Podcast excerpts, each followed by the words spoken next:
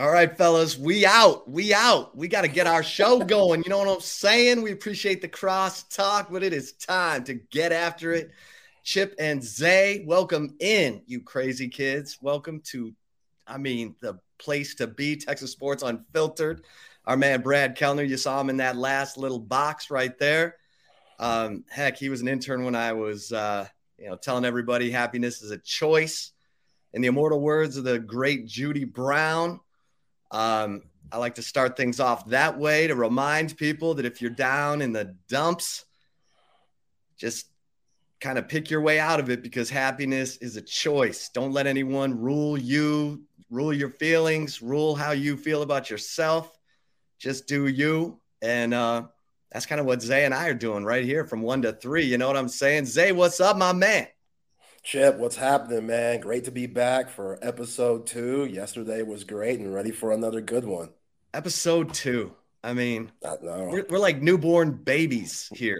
Welcome in. Congratulate us on our birth of of our little show here. Uh, Chip and Zay, man.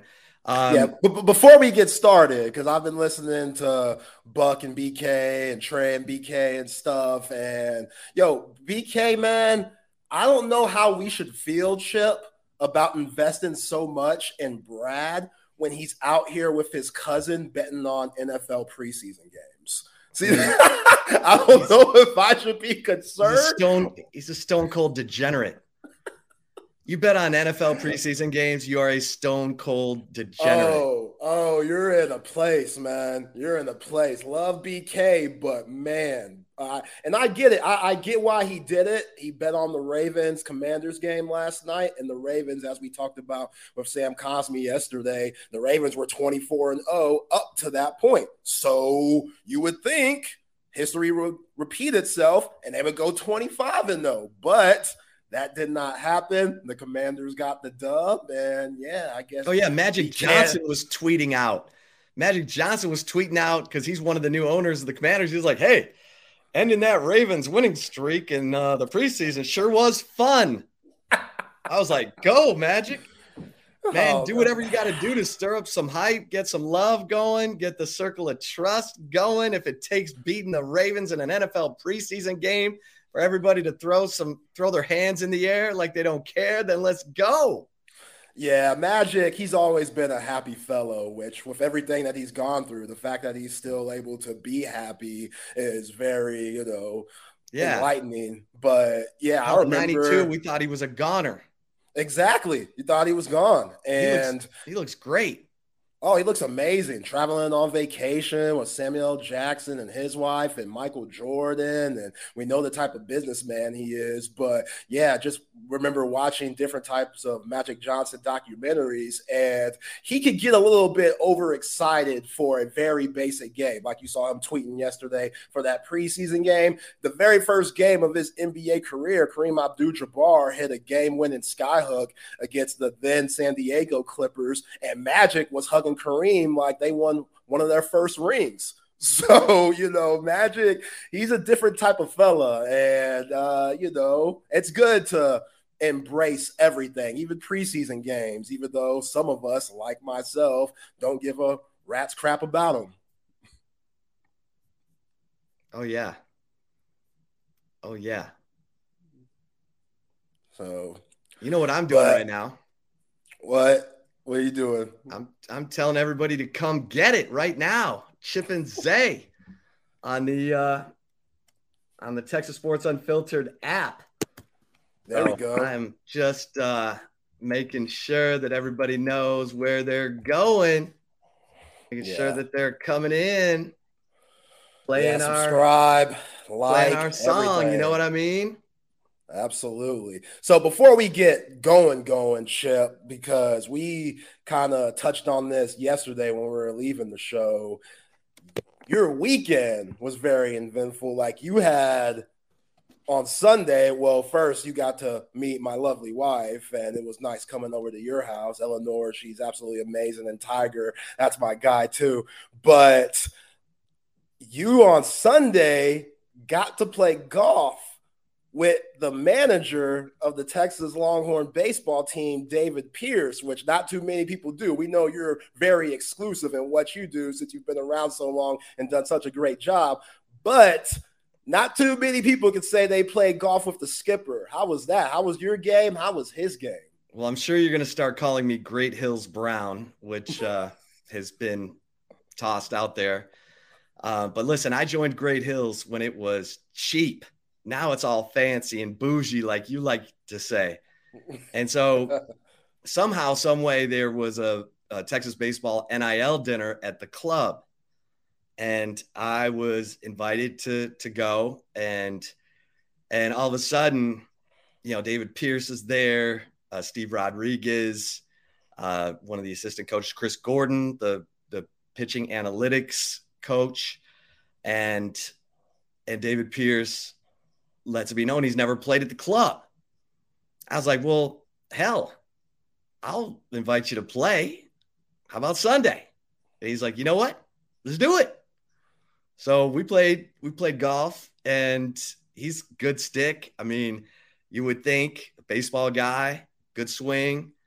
And it was fun. It was fun. We had a we had a good time. I I did anyway. He may never talk to me again, but you know, it was uh it was fun by my book and and hopefully we'll you know we'll get after it again. And um and and he's look he's fired up about texas baseball. And um you know we were talking about this a little bit yesterday zay and and david pierce is going to be his own pitching coach. And you know he he gets that he's tough uh, for pitching coaches because there's a certain way he wants things done and he and for him to get it that way he's going to have to do it himself.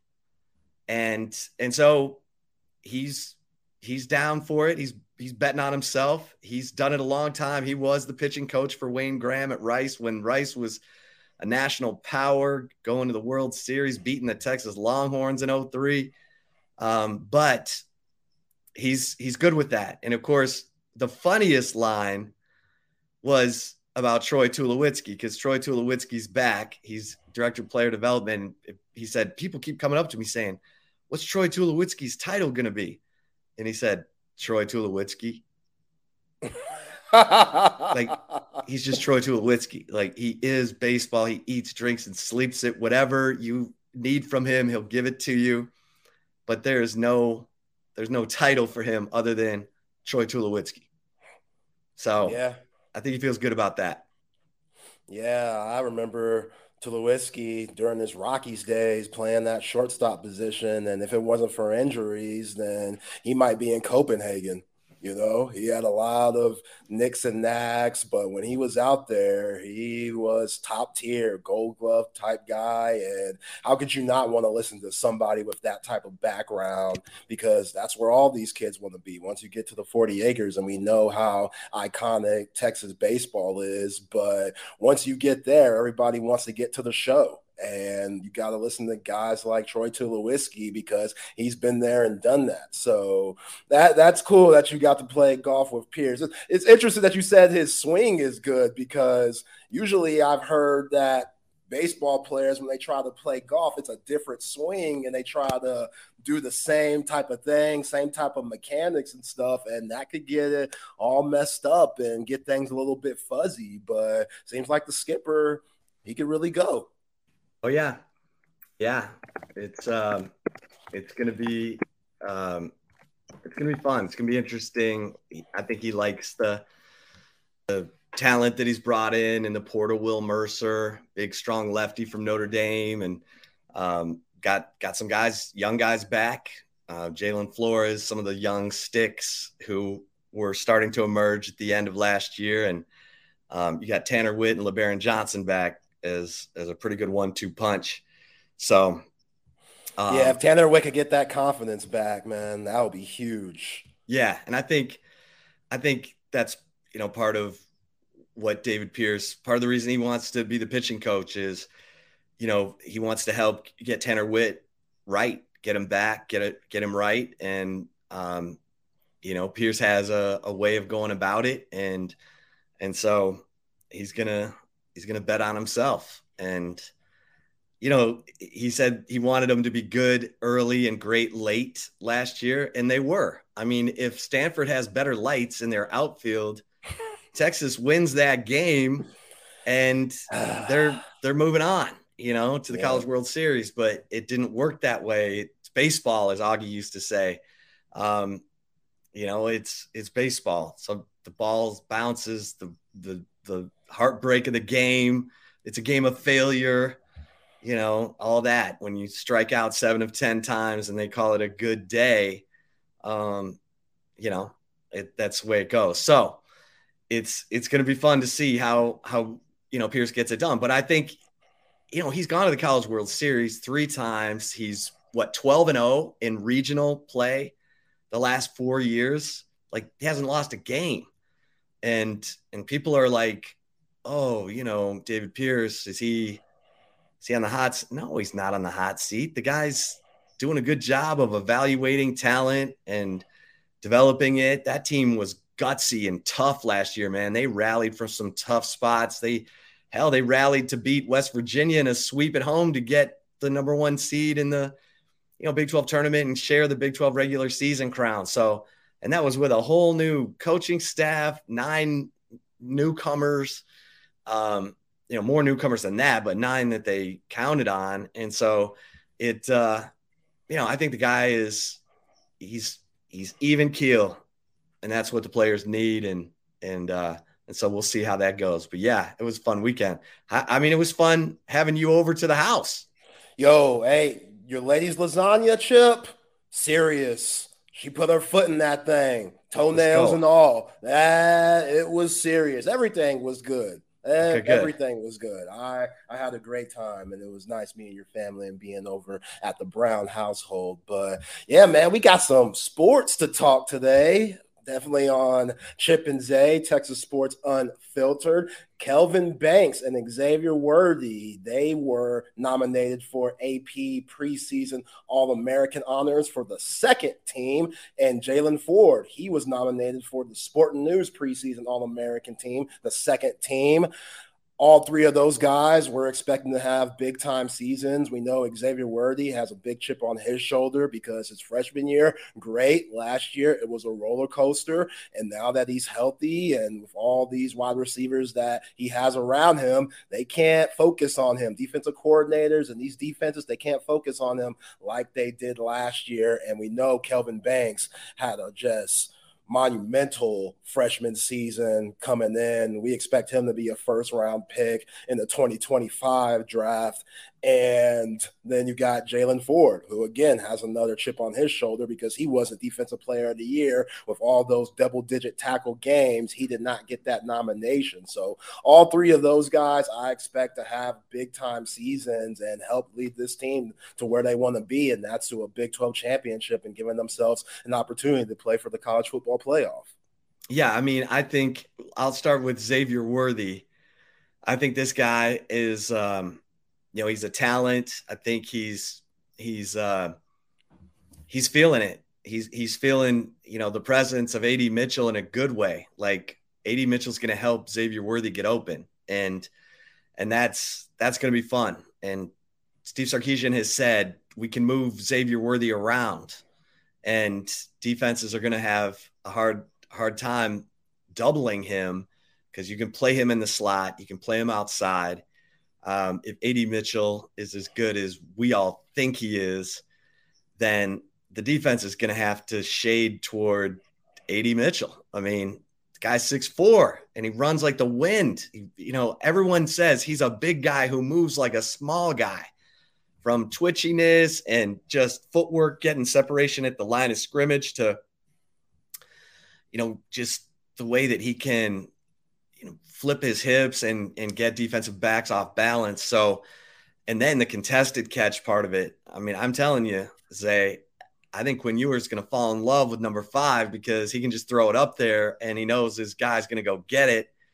Um, I, the numbers could be interesting this year. I, I mean, it would not shock me if if Ad Mitchell leads this team in receiving yards, maybe receiving touchdowns if not receptions. I mean, Worthy's probably still going to lead in receptions, but I could see where AD Mitchell leads in yards and and touchdown catches. We'll see. Um, Sarkisian's put up some prolific, gaudy numbers in the passing game when he's got the kind of skill talent that he's got this year.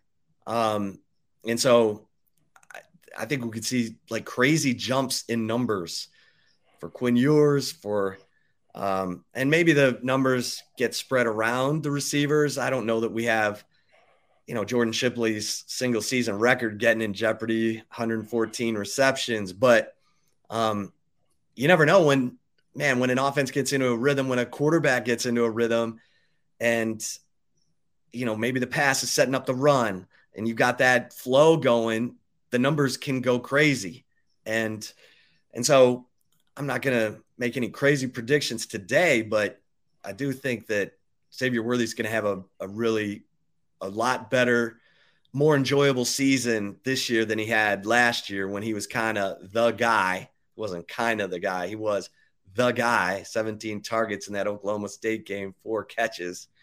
Um, but I think you look at Kelvin Banks Jr. All you hear is this guy comes to work every day pissed off every day with a chip on his shoulder every day determined to get to get better. And he's going to take it out on somebody. And i mean you listen to those defensive ends and they're like man Kelvin banks is a handful. Why? Because he doesn't overreact. He doesn't lean. He doesn't get off balance man. He waits. He's like chuck norris. He doesn't sleep. He waits he waits for you to make the wrong step and then he's going to either shove you to the side or he's going to you know put put his big long left arm in your chest and you're going to be like where am i going? Nowhere. And that dude you know I, I, tell this story zay and i'll shut up and listen in a minute but no hey go ahead go ahead. but kelvin banks his high school he, he was on a team that was trying to you know do some damage in the playoffs. Uh, the program hadn't been uh, you know incredible, um, and so they had an offensive lineman who was not. We'll just say he's the weakest link, okay, on this offensive line. But they needed him to be everything he could be, and so Kelvin Banks uh, down there at Humble Summer Creek would go to lunch every day in the coach's office with this offensive guard who maybe wasn't the most athletic or the most talented offensive lineman and would pump him up and make him think he was Zack Martin.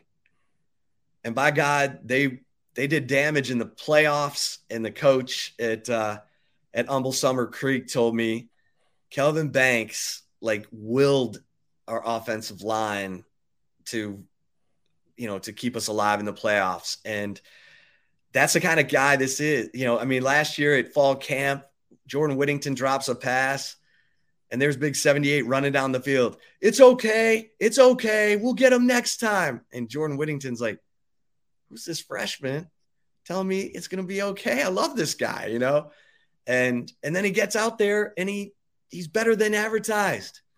And that was what was so amazing is that he gets up there against Alabama. He's he's going toe to toe with Will Anderson, with Dallas Turner. He doesn't give up a sack to, to Will Anderson. He doesn't give up a sack to Felix Anudike-Uzomah, to Will McDonald, uh, or to Tyree Wilson, all guys who were drafted in the first round last year. And you ask him about that, and he's like, that was a good experience. I learned a lot. and you're like, wow. Like, yeah, no it, was a good celebration. Yeah, it was just What'd you learn? What'd you learn? Taking it to Will Anderson. It was nothing. It oh, was oh, yeah. nothing. What'd you learn? What'd you learn, Kelvin? Oh, you know what? I learned different guys have different moves. And I gotta wait for those moves and know how to neutralize them. And you're like, man, this dude is ahead of his years. He's gonna be in the NFL a long time. Yeah, I completely agree. I haven't seen any mock drafts for 2025. It's probably too early to see him, but I really wouldn't be surprised if he was a top five pick. I mean, he's just well beyond his years when it comes to his maturity. Kind of like you said, like just coming in. I remember the Bijan Robinson story where Bijan tried to joke with him during weightlifting, and Kelvin just looked at him like, "Yo, bro, I'm getting this working." You oh, better yeah. you better get it in too. Yeah, that's like, that's the uh, other one. Bijan comes in, yeah. he's like, Hey, we ready to get our we're ready to get our sweat on. And Banks is like, Do you see me working? Do you see me yeah. already full of sweat? Do you see this? Yeah, this Bijan was I like, do. Cool. Okay, carry on, big man. Carry on. Exactly. This is what he does. And it's crazy because this offensive line, they got some dudes. And, you know, with Christian Jones coming back, I thought he had a very good season last year. So, him coming back, that just adds more to this offensive line. Uh, you think about guys like Cole Hudson and Jake Majors and Hayden Conner and hell, even DJ Campbell, I heard, has been very good. DJ Campbell is your starting right guard. Really? He, yeah, he is. They the you know we know that Sarkisian and Kyle Flood love large humans. Well, DJ Campbell's 343 pounds and he can move. Now, if he gets tired, they'll bring in Cole Hudson. Um, Cole Hudson, though, has been training a lot at center. Um, he's right now the lead backup to Jake Majors at center. And, you know, Cole's a, a bigger a bigger dude, but he can. He, he, Cole Hudson can play left guard, center, and right guard. DJ Campbell can only play right guard, and so they're fine with that. He's big. He's right next to Christian Jones. They've got to get better on the interior. They feel like DJ Campbell can be a road grader, road you know run blocker, um, and man, he's getting tested by this Texas defensive line. But that's the that's the move. And and Hayden Conner. I mean, Kyle Flood talked about how Hayden Conner is like totally remade his body. He's more athletic. He's been doing yoga. He's trying to stretch. You doing yoga, Zay? You got some yoga going Yo, over there? I, I got. I'm the least flexible guy you ever meet in your life. I need to. I should. I should get on some yoga, but yeah, you can or any flexible. type of yeah, any type of meditation or something like that, I need to look into because that definitely could help me now that I'm getting older and older well, and those bones aren't what they used to be. So, oh, yeah, yeah you, you're right. I stretch. I got to stretch. If I'm going to keep playing tennis and golf, I got to stretch or I'm going to be like soft tissue injury hell. Yeah. Yeah. You got But I'll, I'll say this careful. Xavier Worthy, you know, he he said that it was kind of getting to him. He was looking at social media last year. People were getting on him for the drops. And he said his mom told him to get into some meditation. And so he would meditate. Sometimes he would meditate on the field at DKR by himself in empty stadium. And he would, you know, do the breathing and the stuff that kind of helps you take your mind off your your worries. Yeah, because he it was brutal for him when it came to social media, just everybody getting after him. And it was tough. After the Alamo Bowl, it was tough. And there was a lot of speculation on if Xavier Worthy would return to the University of Texas for this 2023 season because we know all the money that's getting thrown around now and NIL and you know you talked about the money that Malik Murphy was promised for at the University of Florida which we'll get to Florida later on a different topic but yeah man it's you just never know and I I salute Xavier Worthy for understanding that hey, I didn't have my best year. A lot of that was due to not being healthy. And I know him and Quinn Ewers are roommates, but it seemed like they were sharing clothes the way that Quinn Ewers would just focus on him during the game. It's like, man, we got anybody else on the field we could throw to? Because that number 13, I mean, he was a 13 last year, but that number 13, Jordan Whittington, he can play a little bit. If you get him the ball, he can show you a little something. Zero. Yeah, and that JT that JT part of Quinn, Sanders, same with same with him. Yeah, and that part of Quinn Ewers' game will take off this year. You know, he did not see his checkdowns last year. He did not see the field the way that he'll see it this year. And Major Applewhite, I, will never forget these words. Major Applewhite said, "Once a quarterback learns the power of the check down, they immediately become a better quarterback. He said that's what happened for him. And of course, he was dumping it to Ricky Williams, which is not bad. Um, but yeah, I that mean, might be your first option most well, that's the thing. There was Bijan Robinson and Roschon Johnson over and over again, sitting there in the flats, just waiting, and the ball's going downfield to to Xavier Worthy. Some sometimes it was a hit, a lot of times it was a miss. And and Quinn Ewers will see those underneath guys. He should. That's that's the big step for the second year quarterback is let me do a quick read of my progression. Okay, it's not there. Check down. Don't don't scale the pocket like Dak and keep, you know, five, six hitch, seven hitch, and then force it in, you know, get it intercepted. I mean, either take off running or hit your check down. And so I do think that Quinn Ewers will improve on that. And that could result in some better uh, receiving numbers for the running backs. Bijan had crazy good receiving numbers last year. He had the best yards per catch average of all the top receivers. He averaged 16.3 yards per catch. I'm throwing it to him. Oh, yeah. Definitely. Make, make one guy miss, and I'm down yeah. the field. I got the sticks are moving. I'm making those chains move. We're the drives continuing. And, yeah, and that's that, that, that's what yeah, they need. Too man. many they, weapons. They need You're that. Right. You're right. And there's just too many weapons to, to focus that. on one guy. There's just too many to focus on one guy. And when you have like JT Sanders, it's crazy that, you know, with this wide receiver room, Chris Jackson coming over from Jacksonville, but you look at JT Sanders and what he's going to bring to the table. Again, after Brock Bowers, I expect him to be the next tight end taken in the draft because he's that good. He's that big of a freak. And we all know for a quarterback, your security blanket can be that tight end because they're just such a big target and he's so damn athletic. Like, how can you not want to throw his way? But yeah, I'm with you. Like, those running backs from, you know, uh, Keilan Robinson and all those guys, Jonathon Brooks, all those guys, once they make their chip on whoever's coming, get out there in the flats and catch the ball and make something happen. Those, you know, five yard games, turn those into 20, 30 yard games. Like you're going to need those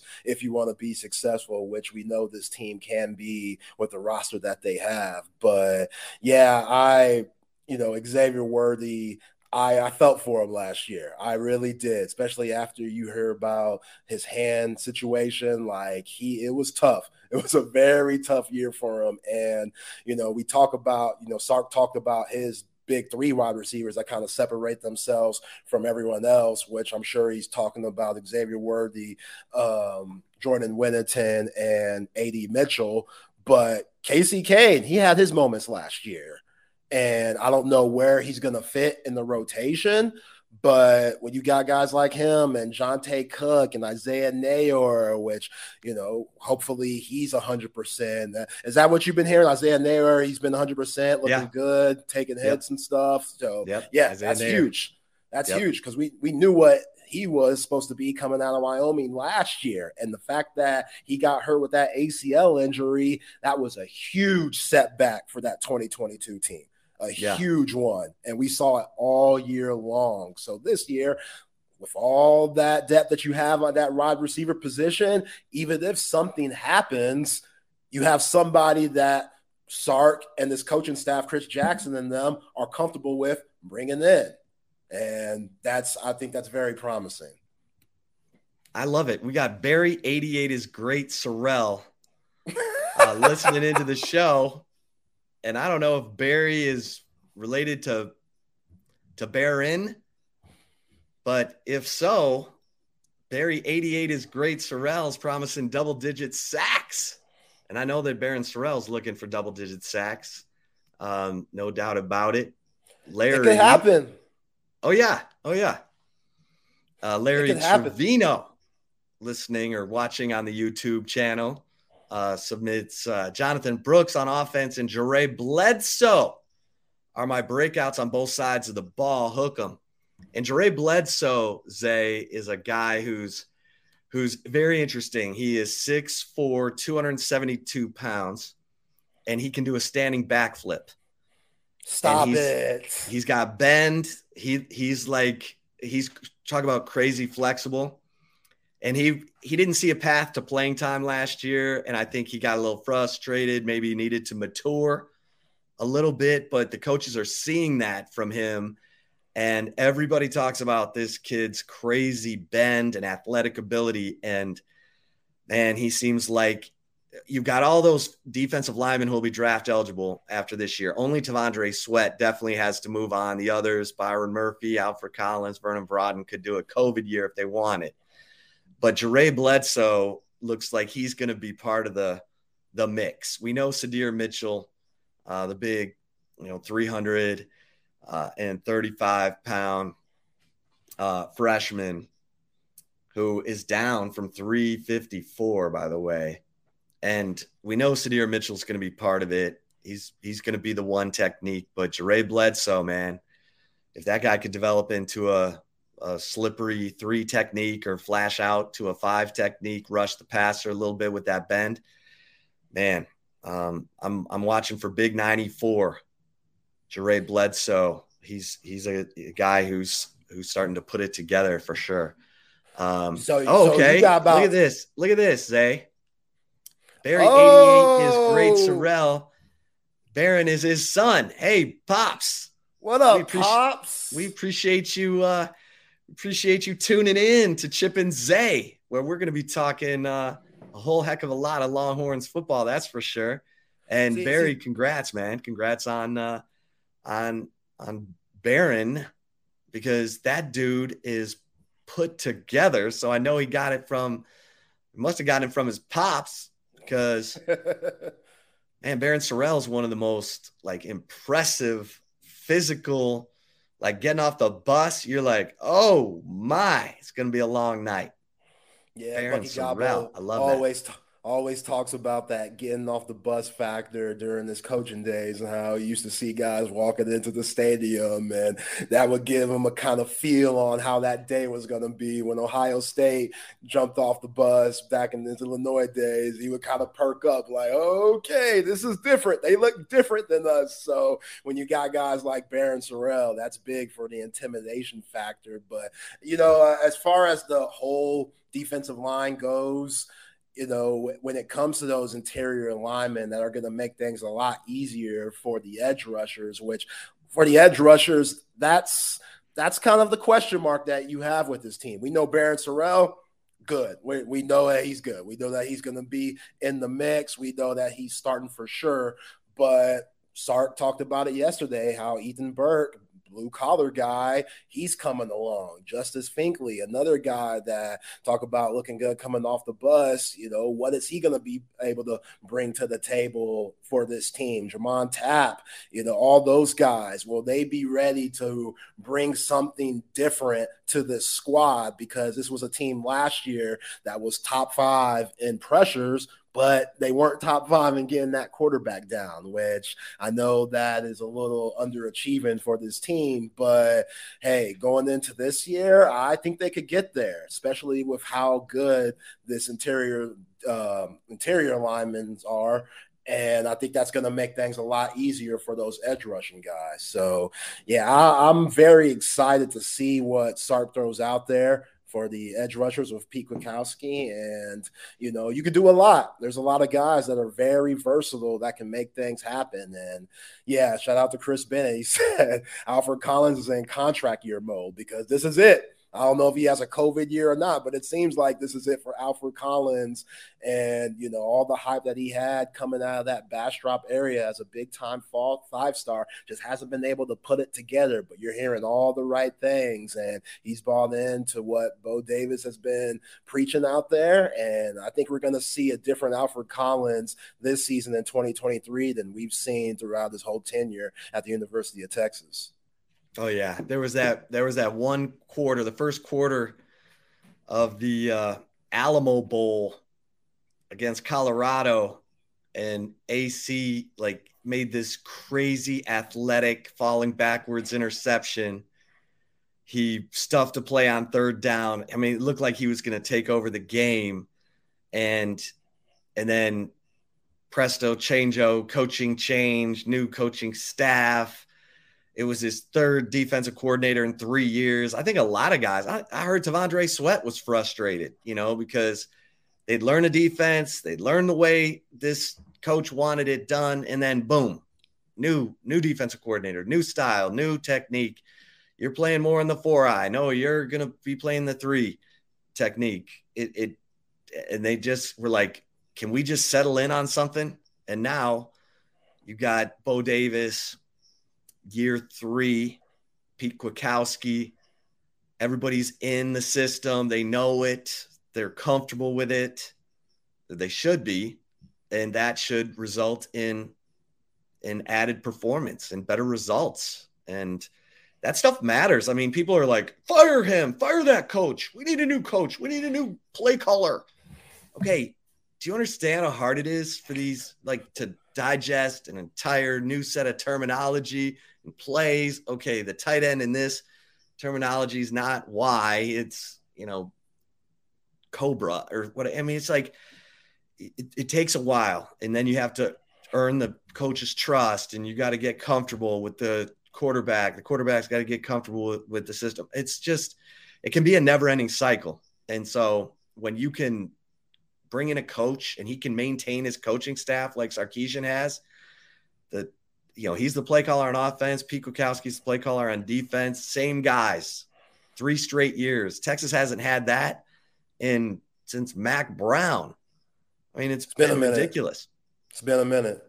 I mean, Charlie Strong changed out offensive coordinators in his three years. Tom Herman changed out, you know, his um, Herman changed out his defensive coordinator, went from Todd Orlando to Chris Ash, and then you know in came Sarkisian. So uh, that stuff matters. That consistency is a very important part of a player's confidence because by the third year they can tell the young players this is exactly how we do it.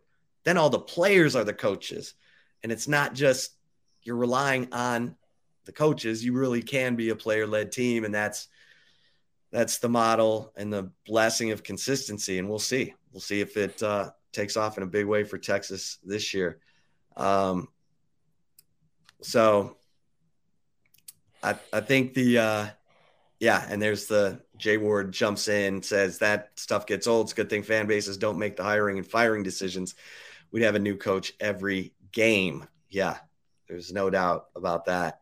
Yeah, I got um, some tough critics here. yeah, if you're a oh, Texas yeah. fan, got oh, some oh, yeah. tough critics. But uh, the last person that we mentioned that got nominated for the Sporting News preseason All American team, Jaylan Ford which well deserved. He's the heart and soul of this defense, the leader, and I expect him to have another bounce back season. I mean, not bounce back season, but another big time season. And you know, a lot of that had to do with how good DeMarvion Overshown was, his partner in crime. And now going into this year with the question marks that you have at that other linebacker position, you know, what's that going to be like for Jaylan Ford? Is he going to be able to still play freely with all the responsibility that he has? Is he going to still be able to do what we saw in 2022 if somebody isn't as experienced or as good as a DeMarvion Overshown who got selected this year's draft by the Dallas Cowboys? And we heard that Liona Lefau has been playing his ass off lately. Sark mentioned him yesterday in his presser. We all know the hype that Anthony Hill gets, but we always hear that Anthony Hill, like his motor's right, just he doesn't do everything correct all the time, which that's what you could expect as a blue chip freshman coming in. Like there's going to be some learning curves for that, but yeah, and they're they, they're they're putting Anthony Hill in a position to just go go get the passer which is what they did with him early in his sophomore year at Denton Ryan. He before he learned all the nuances of playing middle linebacker and weak side linebacker and all the responsibilities that that he had to have, all the checks and reads. They just had him chase the passer. And that's I think what Texas is doing too. They're they're putting him in a position where it's like you shoot a gap. You know, we're going to put you on the right side. We're going to let you shoot between the tackles, or we're going to put you on the left side. And you just go, you know, here's your matchup. There's the weak link. Go get it. And this kid just has a knack for it.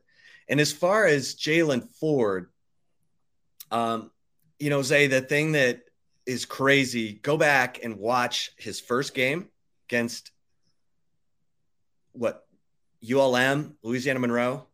I don't know if he had one tackle, but against Alabama, there's a third and nine in the second quarter, and Jaylan Ford blitzes and gets the sack. And from that moment on, his season blew up. It was like he needed that play to just free his mind and to trust his training and his confidence. And the coaches were always telling him, dude, you're a good player. Like you need to be more confident. You're you're ready. You're there. Just turn it loose. And by God, that sack of Bryce Young in the second quarter against Alabama, go back and look at his numbers. I mean, go look at every play by play.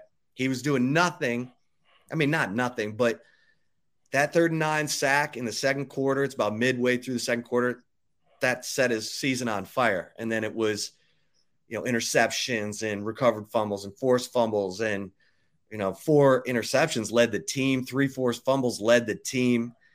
And the guy just became this confident playmaking, always in the right place, middle linebacker. And I, he, he studies you know that the guys I don't worry about are the guys who study the they're they love to study film. Guys like Jalen Catalon, Jaylan Ford, um, you know, Jerrin Thompson.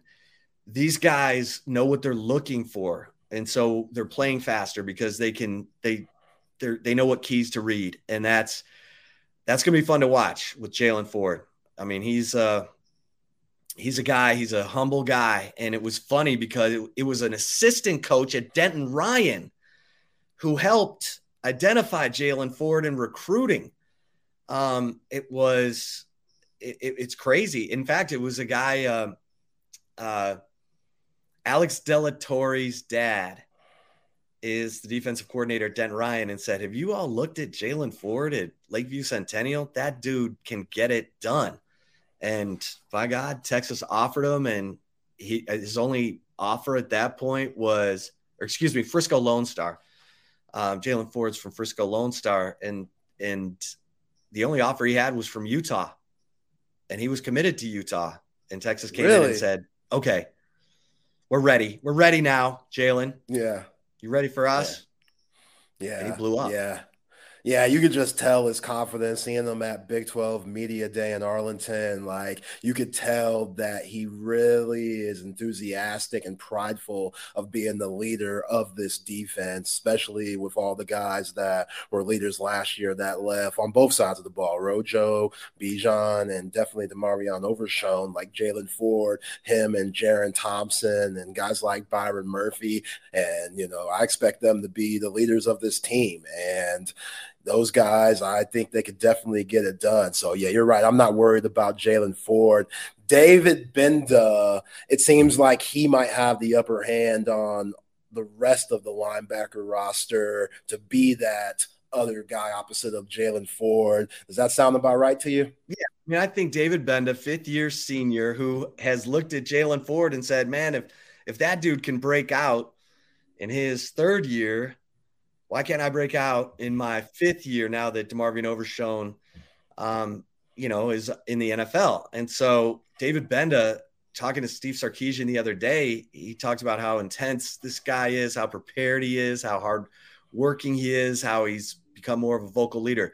I expect him to be the the the guy at weak side linebacker in the opener against Rice, and then and then they'll see. I mean, I'm hearing that it it could be a it could be Gbenda, you know, uh, Mo Blackwell's definitely going to rotate in there, and Anthony Hill's definitely going to rotate in there, and then they'll kind of evaluate from there. But I think Gbenda's the first guy out there, and if he if he's tearing it up, you don't take him off the field. But um, you know, he's I think all those guys, Gbenda, Mo Blackwell, Anthony Hill, all having um, a good camp. All right, Zay, I'm going to try something today. We do actually have a bit of a show clock. And I know some people are like, man, these guys are just just talking and and we love to talk. don't, don't get us wrong. Um, but uh, let's uh, let's take a moment to to thank some of our some of our sponsors. You know what I'm saying? That's right. Absolutely. I mean, whether it's Altstadt Beer, my man uh, Tom McKay, Audio Visual Consultations, um, you know, Relax the Back, 7 Eleven, um, Top Gun. Come on. Kidding me? Yeah. Yep. Shout out to Woods AC and Repair Plumbing Services. Shout out to those guys. They do a good job. I know they hook Bucky Gobble up. Now, Chip, you a 7 Eleven guy? Like, I'm, I'm like, when you go to 7 Eleven, you have a go to? Yeah, it's Slurpee. always been. A, oh, man. Guy. Oh, man. Now, I, I wish I won. I wish you I could quit. Yeah, no, I get. I get, and I'm trying to get smaller with my Slurpees because I just see all that frozen goodness, and I'm like, oh, give me that, give me that 32 ounce, you know? Yeah. And then I'm all fired up and hyped up. I'm, I'm, you know, like Chip. I'm gonna come at you like uh, I'm all hopped up on Mountain Dew. You know what I mean? Yeah. Hey, I bet but, you the Mountain Dew Slurpee is good as hell. Oh, that's so good. That's a that's a sneaky good Slurpee. What's your favorite Slurpee? Um, I'm pretty OG with it. Ch- give me a good cherry, but you know, usually I like to mix them all. Yeah. I'm not a Coke guy, but as far as like the fruit ones, like the cherries, and you know, if they just have different flavors, I'll mix them all together, man. And with this heat and triple digits and stuff, it's a necessity. It's a necessity. It's, it's, it's a necessity. I got to have point. it yeah, man, all that trying to cut back and stuff. Nah, that son, it's too it's too serious. So I have to go all in on my Slurpee game. But yeah, man, I, I should well, probably cut back too, but that's probably not going to happen anytime soon. Okay, so for our show clock, typically maybe sort of kind of eventually at 145 ish, we might do some do you care headlines. So Zay um, I know you had uh, a couple, but I do want to ask you this. So much has been talked about Dak Prescott this offseason for the Dallas Cowboys, led or tied for the lead in interceptions last year um, with Davis Mills of the Houston Texans with 15 interceptions. Um, are you buying Dak Prescott as a new and improved quarterback? Um, 2023 with Mike McCarthy calling the plays allegedly. Yeah, and that's the thing. Mike McCarthy, we're going to see their chemistry, Dak Prescott and the head coach who's now calling the shots. We know it went south with Big Mike and Green Bay and Aaron Rodgers. And, you know, I think Dak Prescott's a little bit more coachable than Aaron Rodgers at that point. But if you go w- watch Hard Knocks, you might think different. But yeah, I thought last year, Dak Prescott, you know, I, I thought he definitely forced some things. And if you go look at all those interceptions, you know, some weren't his fault. You go back to that Jacksonville Jaguars game where it was a pick six towards the end, like that got bobbled. I want to say it was Michael Gallup's hands and ricocheted off those thumbs and somebody else's on the opposing team. And you saw a lot of that with the Dallas Cowboys. So, you know, bringing guys over like Brandin Cooks and Stephon Gilmore on the defensive side, Jerry Jones and Stephen Jones, they've done the right things they've made some very good moves. And I thought Mazi Smith was a very good pick coming out of Michigan to plug up some holes at that nose tackle position. But yeah, they they have as much talent as anybody in the league, even somebody like the San Francisco 49ers, which on both sides they got all pros and pro bowlers everywhere. But yeah, just thinking about Trevon Diggs and how much better he is going to get with Stephon Gilmore being on that other side. And then Micah Parsons, arguably the best edge rusher in the league, maybe one of the best overall football players in the league because he's that's just not an edge rusher. Like Dan Quinn, he be having them around everywhere. We talked about it yesterday.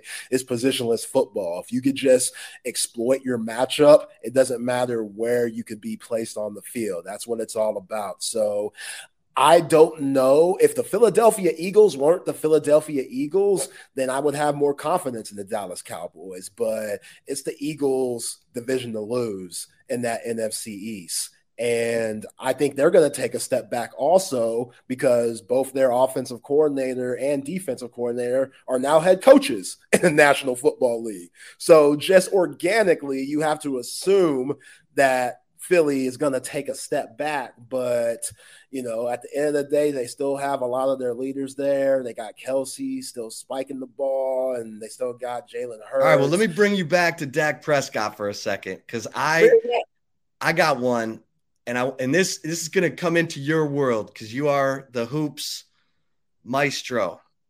You are the uh, what'd you tell me? You're the ten and five guy from uh, from Bowie High School back in the day. I was like, could yeah, I count was, on you for 20 and 10? You said, how about 10 and 5? It was a loud 10 and 5 though, Chip. It was yeah, baby. Like you, you're gonna hear it. Like every Thunder. time re- every time I get a rebound, I, I scream, ah, you know, every time I hit a shot, I gotta do something like a mellow three to the head or something like that. It's a very loud 10 and 5. Loud. I like that. I like that. Kind of a uh Darryl Dawkins know, oh yeah, back, backboard breaking presence. I All wish right, so I here's my athleticism. thing. I want Dak to have his Dirk season. So I think Dirk was 13 years in the league, 32 years old when he beat LeBron and the Mavs won it all. And Dirk went from regular season Dirk and Irk Nowitzki to world champion. And Dirk did it in that NBA finals against LeBron. I mean, he brought it. He wasn't a co passenger, he was a pilot in getting that thing done. And no one thought Dirk could do it. No one thinks Dak can do it. Everyone thinks, oh, Dak, he's put up good regular season numbers, but man, in the playoffs, he's terrible. And remember that remember that scene in airplane where the little kid's talking to Kareem Abdul-Jabbar? He's like, "My dad says that you're, you know, you're you're you're okay, but in the playoffs, you're ter- look, kid, you try and drag Lanier up and down the floor for 48 minutes." And anyway, Dirk finally did it. He he punched it through, raised the trophy, had the parade. I want Dak to have his Dirk season. Zay, am I crazy? No, no, you're not crazy. I mean, you know, Dirk that year, that was one of the greatest runs in NBA history. They went past the Blazers. They went past Kobe Bryant, who they were the defending champs last year. They went past Kevin Durant and Russell Westbrook. And then, like you said, beating LeBron and Dwyane Wade in the finals. Now, maybe Dak needs a little bit more motivation, like how D Wade and LeBron kind of mucked up by making fun of Dirk being sick and stuff, which gave Dirk extra motivation to stick it to him. I don't know if anybody in the NFL would do that, but he already has enough bulletin board material with all the, you know, hate that he gets from all the interceptions. Like you said, people not thinking that he could get it done.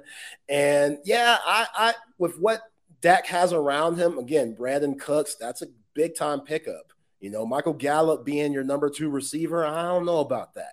I, I don't know about that.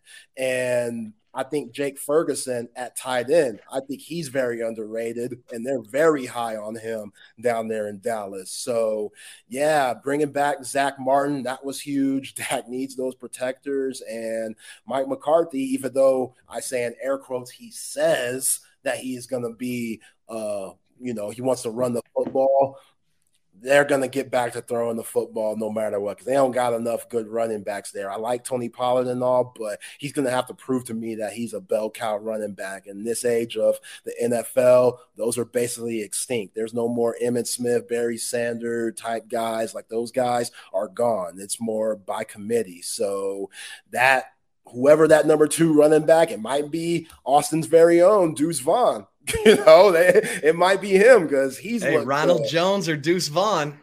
See, Ronald Jones, he's suspended for two games and stuff. I don't know if he has any more left, but I we will see. And at the end of the day, it does ride on Dak Prescott's shoulders. I I do think he could get it done. Do I think that he could get it done over the likes of uh, San Francisco, over a Philly?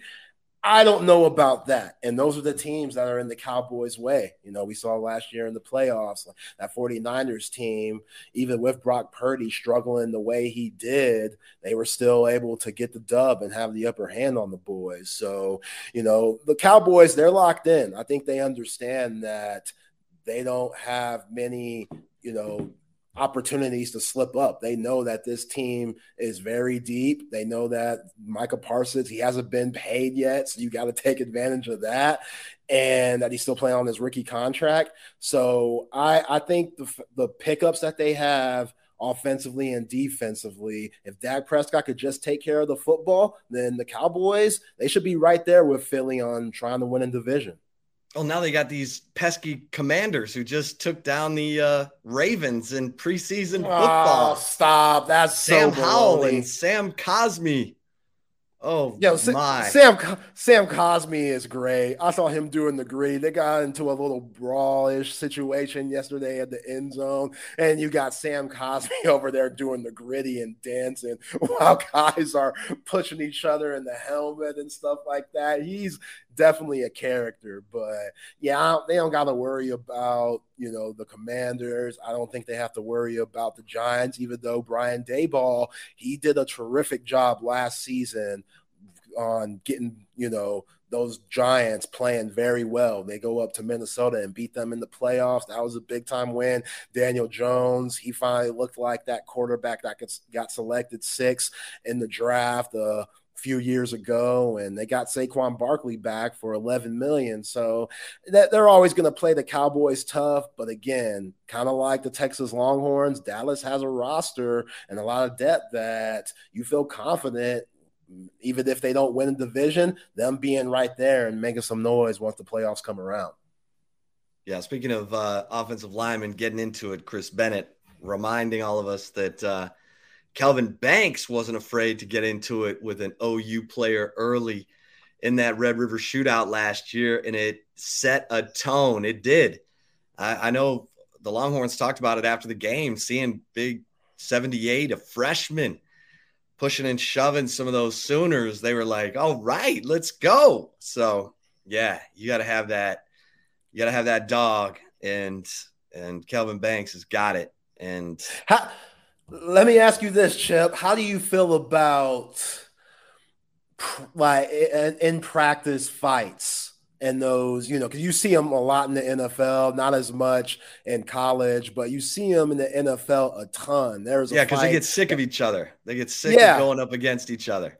But even when they, you know, practice with other teams, like we saw in Hard Knocks, how you know Carolina and the Jets practice together. All teams do that. And recently, the Colts they got into a fight with the Eagles, and I heard quarterback Anthony Richardson got a shot to the dome. Like that's your quarterback. That's the guy wearing the red jersey. That's the person who's supposed to be away from all that.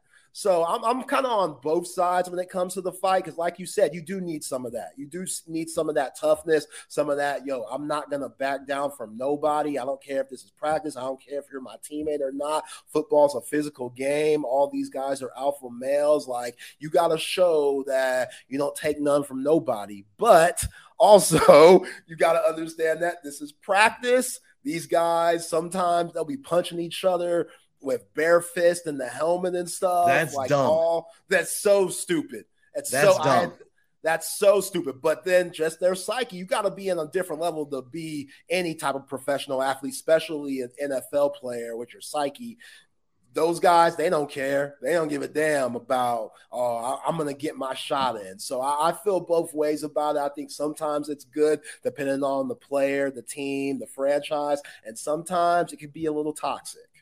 Hey, all I know is this.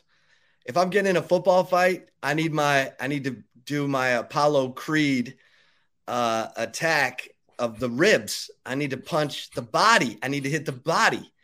I'm going to do some damage on the body. If I swing at the helmet, I'm breaking my hand and nothing else. so go to the body, work the body, rock, work the body. you got to be careful with that now too, because now that equipment has just you know gotten better, these guys are protected everywhere. Everywhere. You know? Everywhere. everywhere. So, yeah, you got to be careful with that too. Absolutely. Hey, we're talking about the Cowboys, Chip. Did you see Brandin Cooks, the video of him? Like, he is a certified pilot. And when those guys were in Seattle, he took Micah Parsons and Stephon Gilmore on a ride through the air. They were just flying around the Pacific Northwest. Like, that was crazy. That was nuts, man. I mean, that was like, is that his own plane, or does he does he go to the airport and and like Good rent question. a plane? Yeah, I don't know. I don't, you know, I don't know if that's his own plane now. That because that looked like a single coin. engine plane to me, Zay. Yeah, and I don't mess I with single so. engines. No. Uh- I need two engines, man. What if one yeah. of those engines goes? Yeah, I know Stephen Jones, Jerry Jones, they were probably a little nervous watching that with all three of those high profile guys on that plane. And yeah, obviously they had a safe landing and they're good now. But yeah, that, talking about building chemistry and camaraderie, I think that's a very big deal. And Brandin Cooks and Stephon Gilmore, you could already tell that they're making themselves known on this roster. Well, and, and Brandin Cooks was table. flying them like right over the the Seahawks stadium. Yeah. Like he's he's not out flying around in the country. He's like flying right over the city. Yeah. Talented, man. That Talented. Dude, that's some serious talent. He's got right his there. hours. Let's Absolutely. hope he can help elevate that offense. I think he can. Uh, I think he can. He's played with some very good quarterbacks. I know he praises Dak. I don't think, you know, you got to say that if you're a teammate, you got to praise your quarterback, even though it might be a little fictional. You know, he talked about how when he watches Dak and all the players that he played with, which Brandin Cooks, he's played with Drew Brees and Tom Brady during the Saints and New England days. But he said Dak Prescott has that same type of mentality. He has that same type of, you know, giddy up and same type of arm. And, you know, we'll see. Well, we'll see we got to see it on the field. And again, Dallas, they have everything they need to be successful, but can Dak Prescott limit the turnovers and get this team to the promised land? You know what he's got to do? And this is, I've looked at it. He doesn't run anymore. When things break down, he doesn't run anymore. And that's, that's hurting this team. Dak Prescott has got to use his legs. If you go back and look, his, uh, his first three years, first four years, really, he averaged, um, well, he averaged about 300 yards rushing. Uh, 282 as a rookie, 357 in 2017, 305. He was making plays with his legs. In each of those years, he had six rushing touchdowns. The last two years, he's had two, and he's only rushed for 146 yards and 182 yards. He's not extending drives by escaping and scrambling and picking up that first down. You know, think of Sam Ehlinger back at Texas. Hell, think of watch Sam Ehlinger in his preseason game the other night for the Colts. He was running for first downs left and right. And I'm not saying that, you know, Dak's some dual threat guy, but he's talented enough to go get you six, seven yards, go pick, up, you know, move the chains, keep them moving. Instead, the last couple years, he's been locked in the pocket hitching for the fifth, sixth, and then throwing it into traffic instead of, you know, running and going and getting five, six, seven yards. He's got to get back to that. I know he had his leg snapped in half a couple years ago, but man, he was an effective uh, quarterback, more effective quarterback when he was just when things broke down in the pocket, go get that, you know, five, six, seven yards.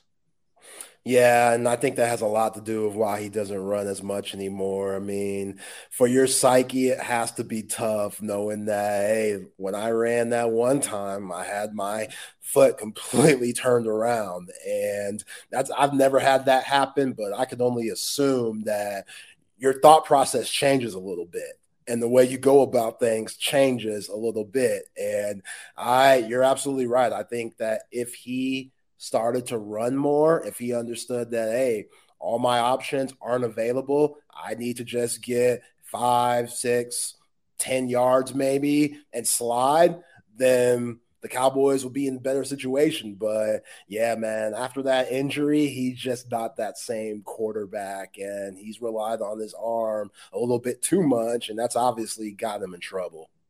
Well, I I think we'll see. Uh, you know, they're calling it the the Texas Coast offense with Mike McCarthy. We'll see. I mean, it's it's a simple passing game looks like they're to run or throw to set up the run. Um, I I'm just I'm reaching for the tums. I'm not to lie. I'm reaching for the tums with this whole Mike McCarthy, Brian Schottenheimer. Uh, those are not guys. You know, everyone's studying Lincoln Riley's offense. Guys are studying Steve Sarkisian's offense. They are not studying Mike McCarthy's offense. But the good news is Zack Martin is back. Jerry threw him a few more bones. And so Zack Martin's going to be up there helping to clear paths for whoever it is, whether it's Tony Pollard or Ronald Jones or Deuce Vaughn, baby. Five five shortest. He's the Muggsy Bogues of the NFL. Say, remember Muggsy, Bogues? Oh yeah, I remember Muggsy. Muggsy was one of the best defenders ever. Yeah, Even man. At that five three size, he would get up under you. It would be very hard to get the ball up the court. And coming from Wake Forest, like he made himself a name in the NBA. Played over a decade. Yeah, yeah. Those small. Okay, guys. this is this is how old I am, Zay. I was at the NBA All Star game when Spud Webb won the dunk contest over Dominique Wilkins in Dallas. Damn. At, at, Reunion Arena. Five foot seven Spud Webb. And he did it. He deserved it. Like Dominique kept going with these power dunks, and Spud was like bouncing the ball, having it bounce off the glass, and then timing it perfectly at five seven. I mean, Spud must have been working day and night to get all of his all of his caroms right because he nailed it. And we were all yeah. sitting there going, What? And then Larry Bird walks up and down the bench. We're watching him go up and down the bench. And we're like, what is he doing? And it turns out he was telling everybody, you, you coming in second? You coming in second? Who's coming in second? and then Larry walked out there, won the three-point contest. It was it was insane. It was one of the best like I think in the history of the dunk contest, in the history of the three point contest, that all star in 85 was or 86 was like one of the best because Spud winning the dunk contest was like, what? Yeah, yeah, yeah that's how old I am. Crazy. that's how old I am. Yeah, I was. A, I was You're wise at SMU, and uh, my one of my buddies was like, "Hey, man, my dad's got tickets to the NBA All Star game. You want to go?" We actually went to a party we actually went to an NBA All Star Weekend party where Kevin McHale was. My buddy's an idiot. He'll go up and talk to anybody. Kevin McHale's wearing a, a cowboy hat and he's from Minnesota and talks like Boston. You know, was, the guy was hilarious. He, McHale was like punking on my friend, going, like, what are you doing here? Like, did you sneak in here? and we were like, pretty much, yeah. But yeah. uh, I love Kevin McHale. I mean, that dude was hilarious. Yeah. So yeah, I that love, was I, back in the day. I love Kevin McHale's game, man. Like when you talk about footwork and you talk about being a post player, which that's basically becoming extinct now in the modern game, especially in the NBA. But that's who you go watch. You go watch Hakeem Olajuwon. You go watch Kevin McHale because their footwork immaculate. And those shoulders. Yeah. Looked like you could build a house on those shoulders. Yeah. Yeah. Kevin I mean, McHale was so interesting because he looked sickly. Like in the 80s, like he had this sickly look, like, is this guy okay? And then he'd give you 30. And you're so busy worried about Larry Bird and what Bird could do then they got And the Chief, Chief- Robert Parish. Yeah, man, just causing havoc. Those Celtics teams, man. I know I wasn't around, but I've done my research and I'm a huge NBA basketball historian. Not too many teams are better than that 86 Celtics team. You got a little Not Jerry. Sichting kind of digging around in your. He's just getting dirty and grimy. Wa- Wasn't he like the one been- that got into Looks a like fight with uh, in the face Ralph? ten times. Didn't he get into the fight with Ralph Sampson in that Oh, yeah. 86 finals? Yeah. Oh yeah. You had uh, Dennis Johnson, DJ, who used to be the head coach of the the Austin Spurs. Austin Toros. Yeah. Man, were Toros back in the day, yeah. yeah. Yeah, And man. Danny Ainge was dirty as hell too. And Oh yeah. Bill Bill Walton, Hall of Famer, coming off the bench, and yeah, that '86 team was definitely for real. Did real. you watch the Bill Walton 30 for 30? I did, I did. Very. That was crazy, man. All the all the ways that he would tear it up and then get injured, tear it up, then get injured. And like he'd bring you elation and joy, like out in Portland. He wins it, wins the world championship with uh, Ramsay as the coach, and and then that damn foot fell apart again. It, Yeah. and and then he had to move on. Then he'd go to the Clippers. He'd tear it up for a season or a half, and then oh damn, the foot again. And then somehow he made it back to that Celtics team. It's crazy. Yeah, you watch Nikola Jokic for the Denver Nuggets right now. Bill Walton was that. Like he was that guy that was maybe the best passer in the league that you could run your offense through him, but it was so unorthodox because he was a center. And I think if he wouldn't have had all those injuries, we'd be talking about Bill Walton with Shaq and Kareem and Hakeem and all of the greats. But and he's still a Hall of Famer. But yeah, I Bill Walton, that 30 for 30 was absolutely amazing. And it's very interesting because you see how marijuana and different things have helped athletes today. And we all know the stigma that marijuana's had years and years and years. But back then, he was trying to ask John Wooden, which think about John Wooden and the pyramid and all that stuff and how old school he was. Like, hey, man, this could help me. you know this well, every time Well- i do this it could it, it's i feel better. I feel a little bit more loose. I'm not in as much pain as i was. And john wooden was like are you effing kidding me buddy like yeah. ain't no way i'm gonna have any of my players especially you the face of the university when it comes to basketball doing anything like that and it's just Bill, crazy Bill, 50 some that is not in my pyramid of success, Bill. Do you not understand? It's not in my pyramid of success. Don't get me started with John Wood and Chip. I So Chris- think he is the biggest Mihm. cheater. Yeah. Well, Chris Mihm used to play at Texas. He played for the Lakers. And Luke Walton says, Hey, come on, come to my house, meet my dad. So Chris Mihm, they do a weekend trip to the Waltons.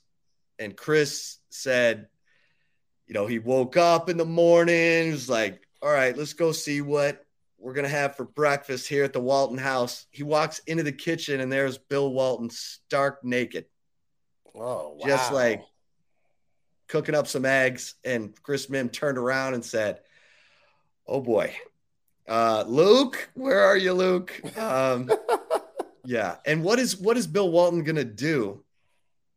He's not gonna have Pac-12 basketball games to do anymore, where he's always talking about the conference of champions. Um, listen, Pac-12 is the conference of champions. It's the best. It doesn't exist anymore. What am I gonna do? That's not too shabby. That's that's not too shabby of a Bill Walton. That's not too shabby at all. I Oh don't know. God. Is he gonna go to the Big Ten with UCLA? He should. You know, like yeah, he definitely should. I don't know if he can handle it though, because he's he's in he lives in California. He could always, you know, quick little flights or whatever. Now he's gonna have to go. He's gonna have to get out of his comfort zone. yeah, over there to- yeah. Evanston, Illinois, and Champaign, Illinois, and West Lafayette, Indiana, which is in the middle of nowhere. Have you ever been to South Bend, Indiana? I have not. I heard there's nothing there besides Notre Dame. You get on the lush green grass of that campus with that golden dome. You feel like you're in, you know, some like adjunct part of the Vatican. It's all beautiful and pristine. You got the little rosemary fountain where everybody makes their prayers and everything. The minute you step foot off that campus, you are in a white trash capital of the Midwest my dad owned a fast food restaurant in um, in Niles, Michigan, which is right across the border from from South Bend, Indiana. And we would go to South Bend to get restaurant, uh, you know, parts and stuff, equipment. And so I'd go up there to South Bend, and it's just awful. Like, I mean, you know, you go to school at the University of Texas, you're in Austin. The campus is nice, but it's everything around the campus that's fantastic. It's Lake Austin, it's this, it's that, it's beautiful, it's the hills. You get off the campus at Notre Dame, you you're crying, trying to get home. You like call mom and dad, say, Can I get me out of here? I'm just saying. Yeah. Yeah. Something is a dump. That's very interesting. I never knew that. Go to touchdown Jesus. Go to the Knute Rockne statue. Do all the Notre Dame stuff. I'm not saying that. Go to Notre Dame. Go to a football game at Notre Dame, Notre Dame Stadium. Knute Rockne's right there, staring at touchdown Jesus. It's beautiful. It's great. You're gonna get a little leprechaun will run by. You try and rub his head for good luck, and and then get on your, you know, head back to the airport or go to Chicago. Don't do not stay in South Bend. Don't yeah, do that. Sh- Just, they don't show you that in Rudy. No, they don't. They don't show you that. they don't, they don't show, show, you that, that restaurant equipment store just down the road when you feel like you're like gonna get carjacked at any moment. But yeah. uh all right, there's my Notre Dame rant for today. The uh, oh man, that is terrific. So Chip, let's get into a little Texas basketball talk because they have a five-star recruit that will be on campus this Sunday coming up. Trey Johnson out of the Dallas area will probably be Mr. Basketball in the state of Texas because he is the best basketball player coming out of the state of Texas. And he will be. He was at Lake Highlands, right? Yes. Yeah. He was helped them Highlands. win the state championship. Oh man, I watched that game too, Chip. He does everything well beyond his years. His pull up jumper is on point. He gets to his spots. It doesn't matter if the hand's in his face. It doesn't matter who's under him trying to rip the ball. He will elevate right over the top, and he has a very smooth, just elegant jumper. And I know what everybody's probably thinking when they hear about a five star recruit, maybe coming to Texas from Texas. You're thinking, AJ Johnson, you're thinking Ron Holland, and both of those guys playing professional basketball this year. Ron Holland playing in the G League, and AJ Johnson playing in uh, Australia but you still got to recruit these guys. You know, if you're Rodney Terry, I know he's done a lot of his work in the transfer portal, but at the end of the day, you got to try to get these guys that are basically in your backyard. You can't really, you know, nobody knew Ron Holland was going to be a mock draft number one pick for 2024 when he committed to Texas. Like, guys get better. you know, when he committed to Texas, he wasn't there yet. And then he started going to McDonald's All American game, going to the Under Armour All American, Jordan All American, all these different camps and different tournaments where all these scouts are. And he realized, plus this camp probably said, wait, you're better than what you thought you were being that six nine, being a solid ball handler, being able to jump out the gym, like. And again, with the money that's getting thrown around, like Ron Holland's supposed to make five hundred thousand this year. 500,000. And I get NIL is very good for some guys, but I don't think anybody at the 40 acres is throwing around that money for basketball. So I can't knock somebody like Ron Holland choosing a different route. So this whole Trey Johnson thing, yeah, it's cool, but I'm not going to get too excited because you can't nowadays with college sports. Yeah, and here's here's a crazy thing, right? My college roommate, his son, Warren Hamilton, was on that Lake Highlands team with Trey Johnson. And so I've been trying to pump my college roommate to find out okay, have Warren ask Trey, where's he going to school? so I'm working on that, Zay. I'm working on it. There we go. That's what you do, uh, baby. Warren Hamilton, scrappy little white guy, you know, feeding feeding Trey Johnson all the way to the 6A state championship. So, oh, my college roommate just texted me back Link Academy, which is the school that he transferred to from Lake Highlands. Yeah. I'm like, come on, man. Yeah. And, you know, after you win state, I get it like in a way because that's all these guys they end up going to these prep schools, the Oak Hills, the IMGs, and whatnot, and Mount Vernon stuff like that.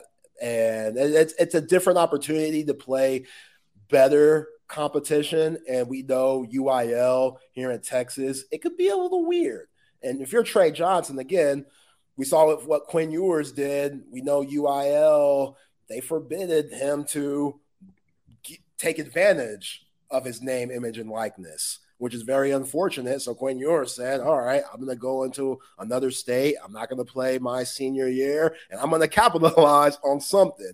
And he's $2 million richer after that little stint that he had at Ohio State. So you see Allegedly. somebody like, Allegedly, yeah, allegedly. I mean, a state a state senator told me in his bill that he wrote to try to get NIL for high school kids in state of Texas that got defeated this past legislative session that Quinn Ewers got 1.4 million. Now, okay. I don't know. That's a state lawmaker putting that into a bill. And I heard it was less than that. But um, you know, some of this some of this NIL money that gets tossed around, it's it's hearsay. Um, look, you've got some big money guys.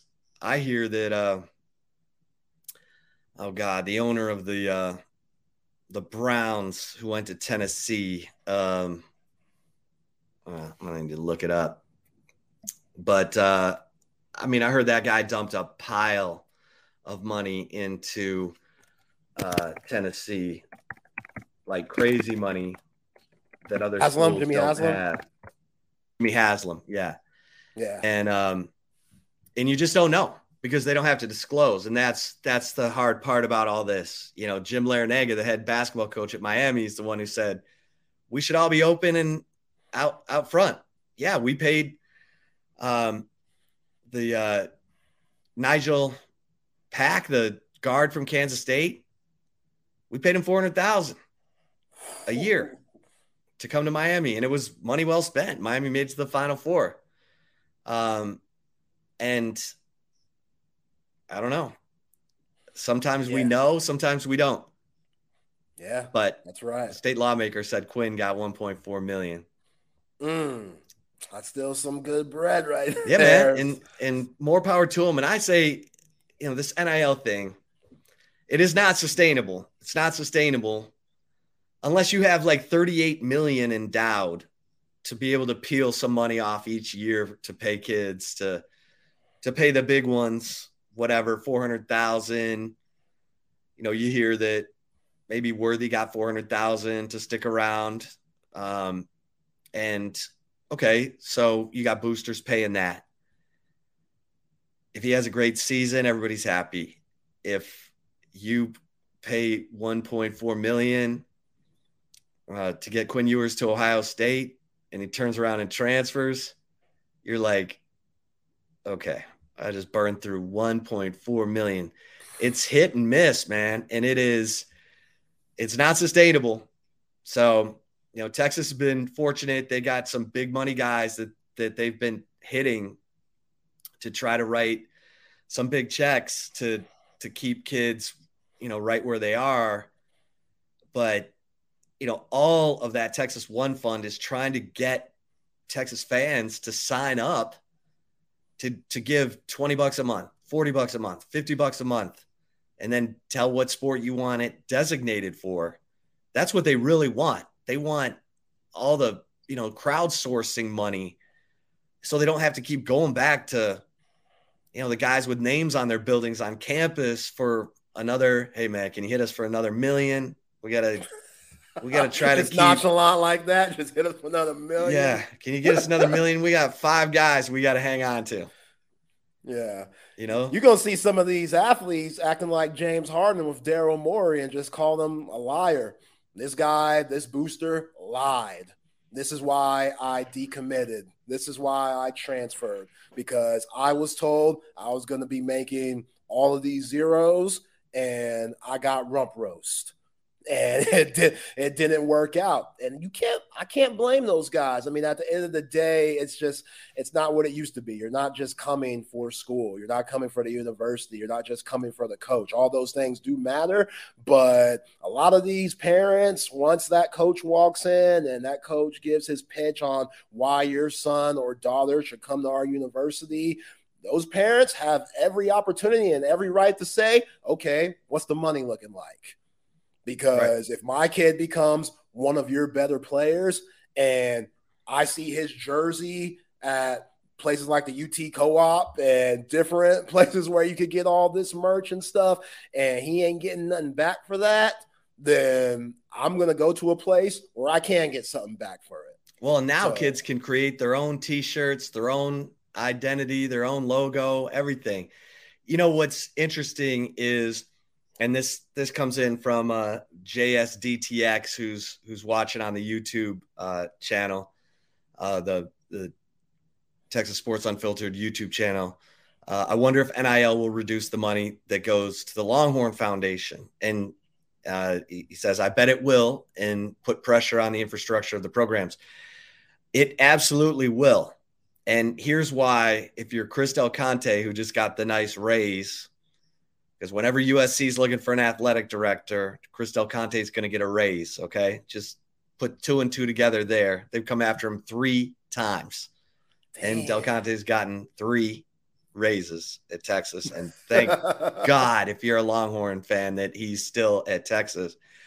But th- thank God, Chris Del Conte spent 731 million over a five-year span to improve football, the, the new basketball arena was not Texas money, but it was a $388 million project that he had to oversee.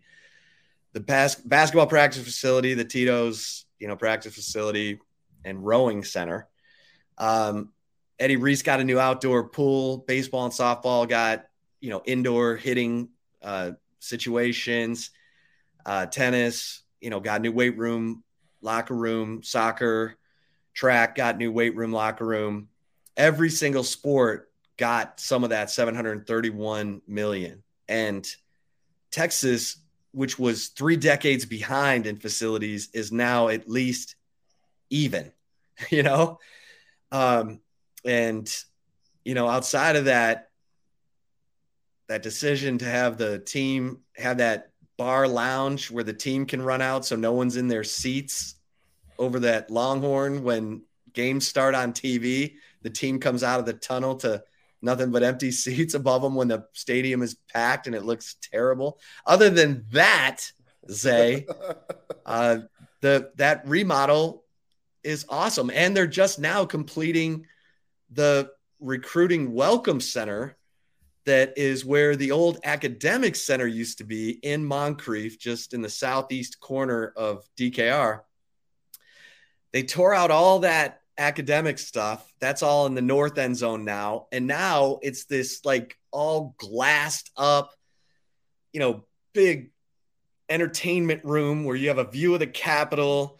It's where all the, you know, official visitors are going to have dinner with their parents and, you know, get to see the football facility and, and other events are going to use that area too. But, um, I mean, thank God all that facility upgrade renovation happen in that five year span because then, boom, here comes NIL. And suddenly, fans, donors, boosters are trying to decide okay, am I giving X amount for the new facility upgrade fund or am I giving X amount to try and keep our quarterback room together, you know? Mm-hmm. And it's it's real. Yeah, yeah. Now, as far as the new football practice facilities and all that, when does that start? So start? that is they're not going to break ground on that until a year from now, and it won't be completed until 26. But it's pretty cool what they're doing. So they're going to tear down the School of Social Work. That's going to get a better new home on campus. And from what I hear, there might be some asbestos stuff they got to clean up. It's going to take a little longer. Oh, uh, but then they're gonna they're gonna tear that out. They're gonna put a parking garage for all the student athletes at Texas underneath the football practice facility. So 500 spaces just for student athletes. Boom, Xavier Worthy, no more boots on your car. and all those parking tickets as long as you got your garage pass, you can go park your car right there and walk to Jester. Yeah, we all know living in this city, parking could be hell, especially when you go downtown and yeah i see those rent a cops out there man they act like their life depended on like they got to meet a quota or something the way that they be writing tickets for people but yeah that sounds cool. That sounds that sounds perfect because that's what you need going to the sec because i know the university of florida they got brand new facilities there and they spent some serious paper to get those brand new facilities. Speaking of florida though chip Oh, Maybe oh, yeah. after this, might have to watch the new Netflix four part documentary about the 07 or around that Urban Meyer era. Liar Meyer. The Gators team. Liar Meyer. Yeah, man. That hey, let me tell you team, something, Zay. Texas, Texas was trying to trying to coax Liar Meyer back into the game and Liar Meyer was like, you know what? I don't even know if my my stuff will work in this day and age of the transfer portal and NIL because that tough love, fear based coaching, like pick it up or you can find somewhere else to play. That kind of coaching style that Tom Herman brought to Texas and went so well. Um, Liar Meyer he said, "I'm going to go to the NFL," and and that opened the door for Steve Sarkisian. Yeah, I mean that that dude, I get it. He knows football, absolutely. But as far as a, a people person and relationships, like listen to this quote that was taken from Brandon Siler, a former player that played for Urban Meyer. He said this on the four part documentary. Urban said, I'm going to treat my superstars like superstars and my ish like ish. If I treat you like ish and you want me to change, then you find a way to make yourself a superstar. What? Yeah. Are you kidding me? Like this is the head coach. And I, I get it. I I I I get all these coaches have their own philosophies and the way they go about things. I understand that. But man, like that dude, your roster is full. Like I get sometimes certain guys are going to get special treatment in a way, but you got to treat guys with respect. And this goes back to when he was kicking the kicker and Jacksonville and all that crap that he went through. And like you said, Tom Herman just took everything from Urban Meyer and tried to apply it to what he did down here. But for all that knowledge and all those good teams that Urban Meyer had, which he's in this documentary, by the way, I'm very intrigued to see what he says himself, especially at this point of his life and his career. I know he's still doing stuff with Fox, but I don't know if he'll ever want or get a chance to coach again just because it was so toxic at Jacksonville. And given it, it's it's a change when you go from coaching in college to the NFL, you better change Because that same old mentality that you had in college and stuff like that, no, you're talking to grown ass men now once you get to the National Football League. And they got families and they got responsibilities that are just like you. This ain't that teaching, you're a father figure. Like, no, they they're fathers themselves. So yeah. it's it's a different way that you have to apply what you want to get done to for the greater good of your organization slash franchise. And he probably did it as worse as anybody. I'll tell you what, Zay. I covered the NFL for three years. I covered the Cowboys, and when you have the disparity of income between superstar players, because I I was there when Emmitt was there, and Jerry was paying him ten million at the age of 34 to break the NFL all time rushing record when Emmitt wasn't putting $10 million worth of production on the field. And then you get, you know, on that offensive line, you got guys making the rookie minimum and praying they're not getting cut. You got veterans making a good living and have no patience for the young guys. And it's hard to get millionaires motivated and moving in the same direction. And that's why a guy like John Harbaugh, who's been with the Ravens and somehow keeps it fresh, Mike Tomlin in Pittsburgh, never had a losing season and knows how to connect with his players in a way that it it's like I respect you, but you're not you're not, you know, trying to cut into me as a man you're trying to get the best out of me, and I respect that. And there are there are a handful of guys, you know, maybe maybe Dan Campbell in Detroit for my bedraggled Lions, who had Bobby Layne put a curse on him 50 years ago, and now we're in year 64 of that curse, and the Lions still haven't sniffed a Super Bowl. Bobby Layne won him a world championship, and they traded him to Pittsburgh, and he said, "This this franchise is cursed." I'm putting a 50 year curse on him, and we're in year 64. We got to break the Bobby Layne curse. I'm fascinated by Bobby Layne, by the way. If I haven't told you that, I, I like, I'm fascinated. Every story I can get my hands on, I want it because he yeah. was Johnny Manziel was the modern day Bobby Layne. Did I tell you my Bobby Layne story about him Nuh-uh. pitching for the? Oh my God. Okay.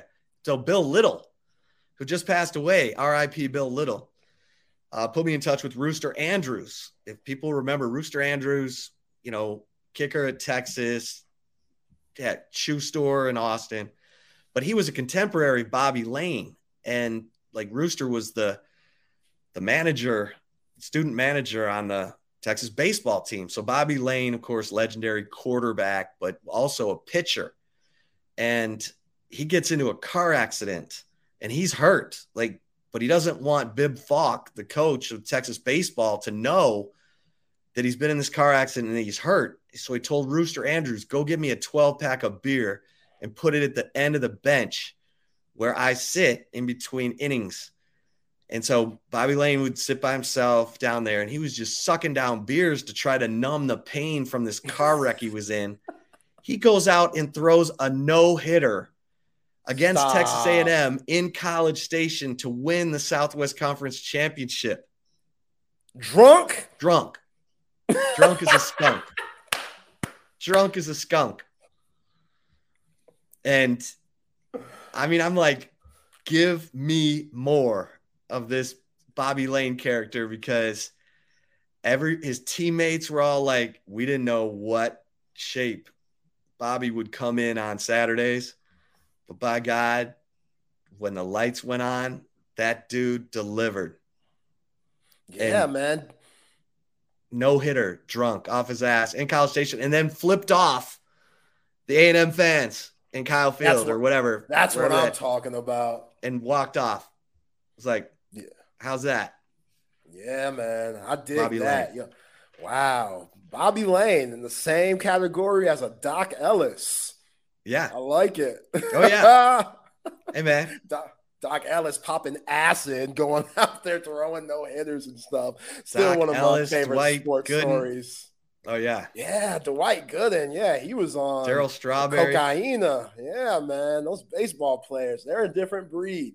They're a different breed. Speaking of, you, when you mentioned Bobby Layne flicking off the A&M crowd, did you see the dummy, the Texas Tech fan that got the horns down logo on his thigh?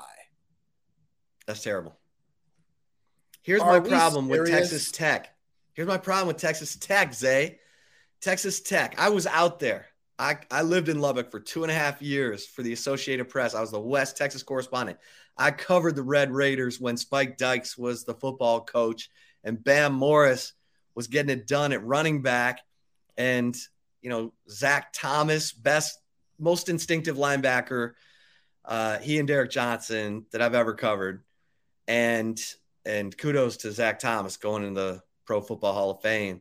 Absolutely. But it's uh, you know, Texas Tech, they have great fans, great people, but there is this there's this little brother complex that is just annoying. So, I mean, it's a tough place to play. You go out there and say you're a Texas fan, you're wearing your burnt orange gear, and you're sitting next to a Tech fan, there if some good play happens for Texas Tech, you know, Pat Mahomes throws it to Michael Crabtree or insert Raiders here.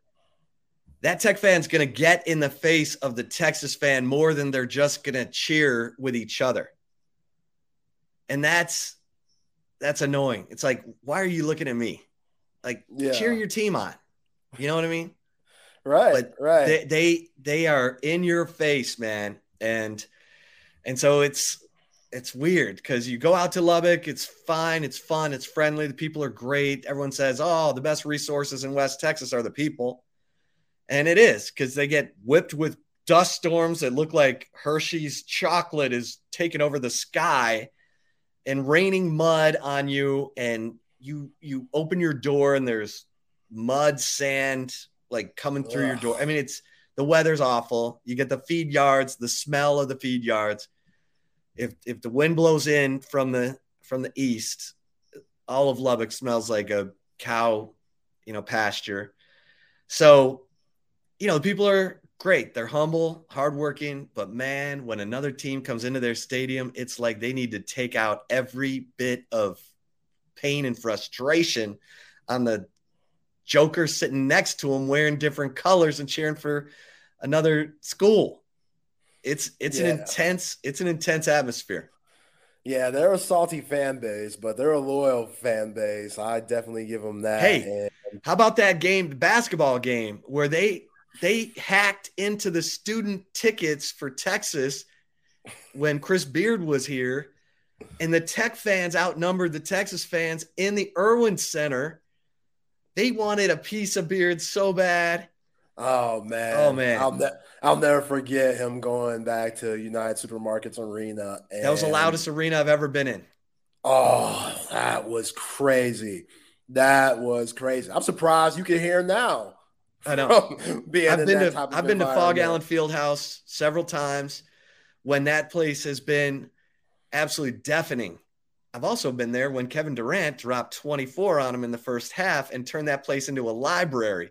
That was the that was the quietest I've ever heard Phog Allen Fieldhouse. And if if KD hadn't twisted his ankle, and by the mm. way, he got a standing ovation when he limped off the court. He came back in the second half, but he wasn't the same.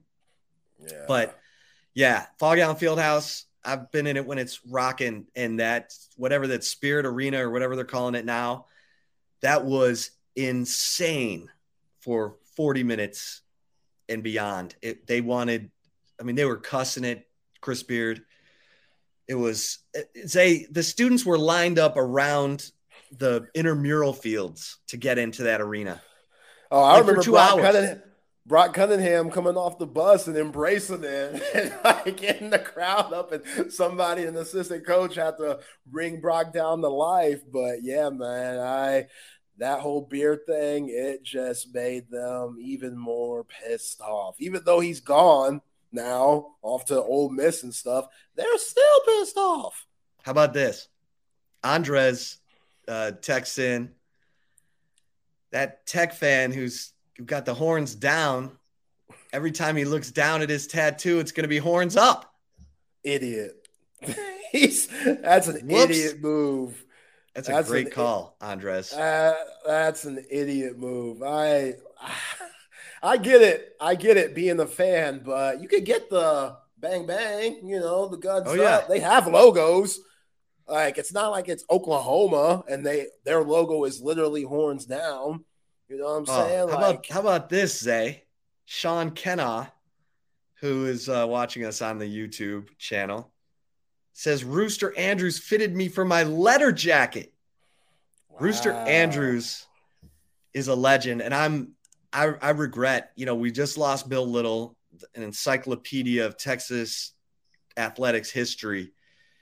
Man, you got to sit down with these guys before they pass away and get all their stories. And I that's one of my biggest regrets was not sitting down with Rooster Andrews more and getting more of these Bobby Layne stories and more of whatever was going on at campus at that time. I mean, uh, but yeah, that's that's amazing, Sean. Thanks for sharing that. Um, yeah, good looking out, Sean. Sean's always been a big fan of us, so shout man. out to him.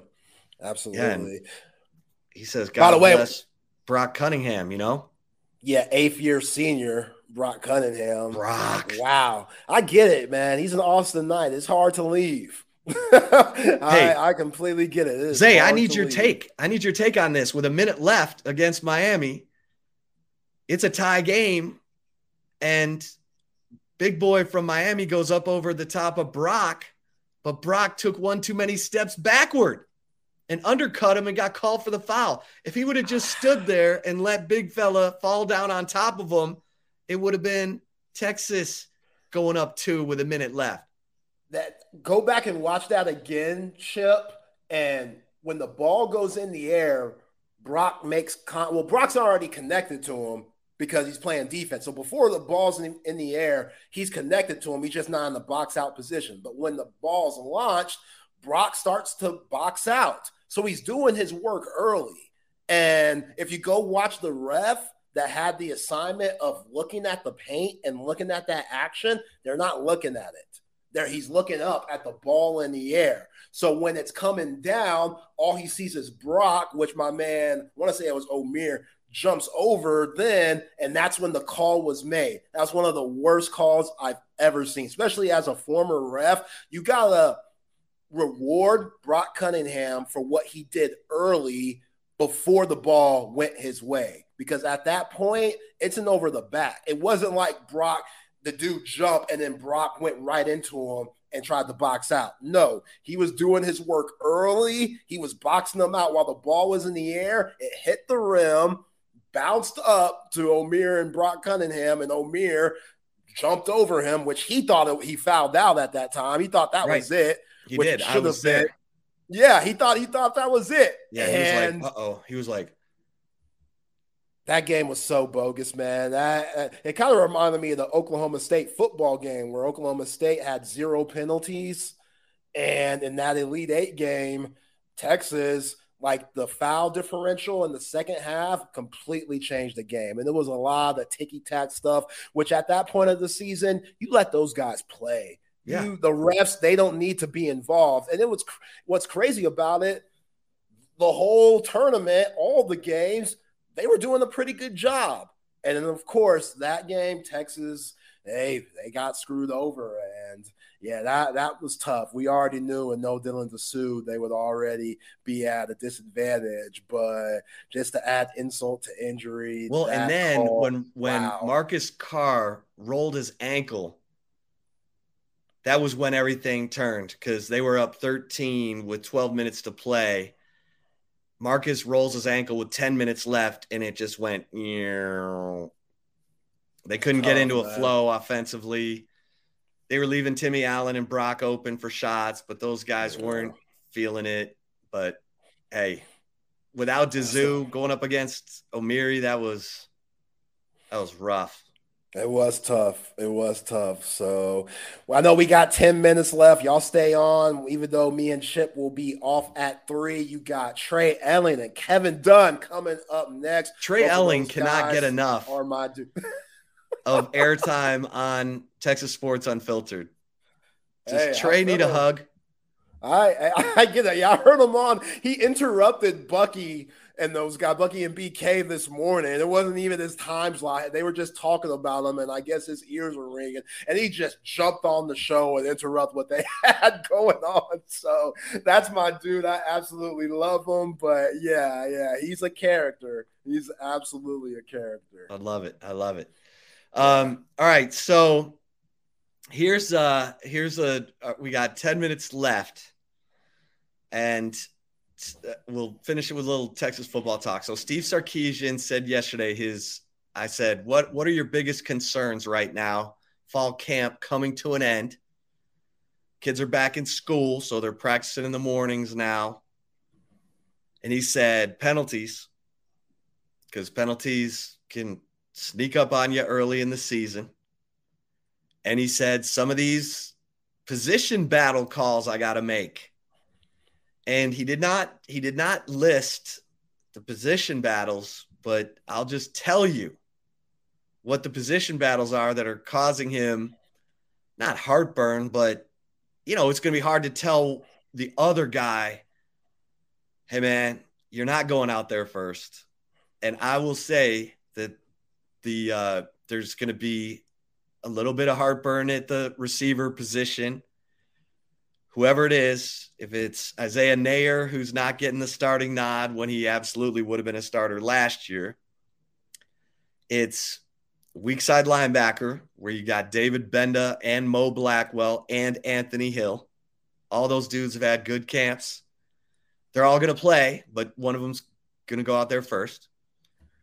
Corner, Zay, where I'm telling you, Ryan Watts better watch out because you got Terrence Brooks really? and Gavin Holmes, and I'm hearing Malik Muhammad could be breathing down Ryan Watts' neck at boundary corner. Wow. You got Terrence Brooks, you got Gavin Holmes, and here comes Malik Muhammad. Now I don't think I don't think Malik's gonna get there, but he's been playing really well. I mean, he's been playing really well. So, like I said, watch the rotations at corner in the Rice game. Like you don't think, oh, I don't need to watch the Rice game. Yes, you do. Because you need to watch the rotations at some of these positions where it's a close call uh, and all this depth that Sarkisian's been talking about, all this depth and talent. Let's let's see it for our own eyeballs. But watch how the rotations at corner are going. And then at buck end, you got Ethan Burke. You got Justice Finkley. You got Colton Vasek. You got J'Mond Tapp. I mean, and listen, some of someone, I think Colton Vasek's going to end up backing up Barryn Sorrell. Okay. So you're going to have Ethan Burke on one end with Justice Finkley and J'Mond Tapp. And at that jack end position, you're going to have Barryn Sorrell backed up by Colton Vasek. Because I think, you know, when Barryn Sorrell moves on to the NFL. Um, and we don't need to rush that. I know we got Barry Sorrell listening. You know, dad will be like, Yeah, yeah, rush it. Get those sacks. Yeah, Let's get, get, get that paper, baby. Get that paper, I'm, baby. Limited, Dad's trying to retire. Dad's limited shelf life as a as a football player. I get it. I get it. But anyway, I think Colton Vasek's going to end up backing up Barryn Sorrell. Now, of course, Barry Sorrell could just flat out tell me if I'm right you know, if if Barry's still listening, you know, Barry, you can help a brother out. Helping help, you know, it's just no one's listening. No one's listening. It's just us talking. So feel free. Because that's the guy they call Baby Bosa, is Baby Colton Vasek. Bosa. Colton Vasek. And I know, I know Zay's like, hey man, don't be throwing around ah. Baby Bosa. I know, man. Even hey, they're probably talking about Nick, but Joey Bosa, he ain't no slouch either. Both right. those Bosa brothers, they get the job done for the Chargers and the 49ers. But we need yeah, Joey I, to stay healthy. And yeah, yeah, that's true. That's absolutely true. But yeah, Colton Vasek, just watching him at Westlake dominate, he has all the tools to be a really good edge rusher, has very good bend and twerk. And yeah, he's just young. And that's what's always twerk. scary. Yeah, exactly. I like that. Yeah, when guys are so young, you just never know from game to game, and especially that freshman wall, you never know when it's going to come. you, just well, is, is twerk like a cross between Twitch and work ethic? Basically, you know, twerk like you know, just yeah. I'm just a little twerk. I'm twerking, baby. I'm twerking my way to the quarterback. Don't you see what I'm doing? It sounds good. That needs to be on your football vocabulary from here on out. But uh, yeah, man, I I'm very confident in Barryn Sorrell. Those other guys, I just don't know. Like Ethan Burke, he has everything that you need to be a good edge rusher, but you got to have reps. You got to get experience out there to really see. And, you know, with how good and how deep the interior line is. You talked about the packages that Pete Kwiatkowski could throw out there, where we might see three of those interior lineman guys on the line based on the matchup. You might see more of that. Like Alfred Collins, he has that in him. I'm not saying every down or every play, but you should be able to move him around just because he's that freaky athletic and has the body type where he should be able to move around depending on the matchup. So I as big of a question mark is on that other side of Barryn Sorrell for the edge rushers. I think that with the interior line and how good they could be and how deep they could be and how you can move multiple guys around, it might not be as much as a question mark as we're thinking. But, you know, at the end of the day, this team, like you talk about Ryan Watts maybe not being a sure in thing like we thought he was. Hey, just because you were a starter last year doesn't mean you will be a starter this year, especially if there's dudes breathing down your neck. And Ryan Watts, he might have been in camp thinking that, oh, I got this in the bag. I'm not going to exert too much energy. I'm going to save that for the regular season. You might get got doing that. So be careful. We know we heard about Ryan Watts getting toasted in the Saturday scrimmage and stuff, and I didn't think too much of it. But what you just said now got me thinking a little bit more about hey, nobody's safe on this team. And that's how it should be. I, am good with that. Like, I'm good with nobody being safe. I think at the end of the day, Ryan Watts is a gamer. And once the bright lights come on, then he'll really bring it. But if he hasn't had the best camp and there's other guys, underclassmen like a Malik Muhammad, guys like Terrence Brooks, Gavin Holmes coming from Wake Forest, having a lot to prove. If those guys are chipping in there when it comes to hitting that depth chart, then hey, it is what it is. Put the best players out there. You don't have time hey, and, for anybody's feelings. And two guys whose names I I keep hearing, and the guy who I just freaking love is Jelani McDonald. Jelani McDonald looks like a young Kam Chancellor. Oh, and he's he's a six foot two, 198 pound corner. He looks like a monster and yeah. I love him. And you know what? Gary Patterson told me. He said, "Listen, I coached his dad. His dad was a monster." He said, "I am watching Jelani McDonald because he said I think he's got the bloodlines to be a beast." I so love Texas that, fans, man. put that in your back pocket. Jelani McDonald. I'll even tell you his number. Jelani McDonald is number 25. Jamaal Charles number. There we go. All right. There we go. There's a little Which, news you can use. Well, Jamaal Charles is eligible for the 2024 Pro Football Hall of Fame. Before Put we in. Got, we got one minute. That's where I'm at too. Put him in, he broke, right? He broke. He broke.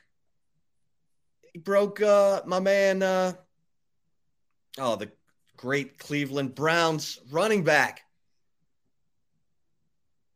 my God. Oh, he oh, broke his yards per carry record. Jim Brown. Jim Brown. Oh, I'm about to say, you know, okay, yeah, Jim Brown. He broke yeah. the he broke Jim Brown's yards per carry record, all-time NFL yards per carry record.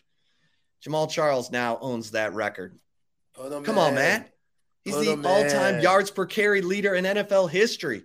You got to put him in the Pro Football Hall of Fame, just like you're going to have to put Justin Tucker in the Pro Football Hall of Fame. Yeah, Justin Tucker is easy, but Chip, unfortunately, we are out of time. You and I, we could talk forever. Oh Trey. gosh, there he is, just interrupting like he's been interrupting all the shows today. He's the How night doing, talker, Trey? man. He's the night talker and the YouTube stalker. Right. I am the Texas Sports Unfiltered stalker. I thought you were going to tell us some sort of statistic that Jamaal Charles broke of Earnest Byner at first. I thought it was Jim Brown, though. And that yards per carry makes sense. He was ridiculous, obviously, yards per carry wise. Yeah, I mean, come on, put him in. yeah, put him Guys. in. K Dunn, what's up, baby? Yo, what's up, guys? How are y'all, man? K Dunn. Chip, Good, brother. how are you doing? I mean, I'm still here, brother. I'm still breathing. That's I'm all that still matters. getting up in the morning, texting, calling people over on the 40 acres. Doing what I'm- you do. I mean, some people collect wine, some people collect stamps. I collect phone numbers. You know what I mean? it's a sad, pathetic life. My dad always said, "Why are you calling? Why are you bothering people?" It's a hell of a lot better than chip uh, shot glasses, Chip. It's true. Yeah, don't collect shot glasses. They take No. up way too much space and they break. And then you're Yeah. cleaning up glass and all that. All And right, you also- fellas. We'll let you we'll let you take it from here. Kevin See Dunn, it's good to see you, man. You're looking good. You are too, man. Good to see you. We're getting older, Chip, but you know, trying to, like you said, trying to keep breathing. You know. That's right, baby. All right, have a good show, fellas. Bye, guys. Good job, guys. y'all Thank you tomorrow. so much.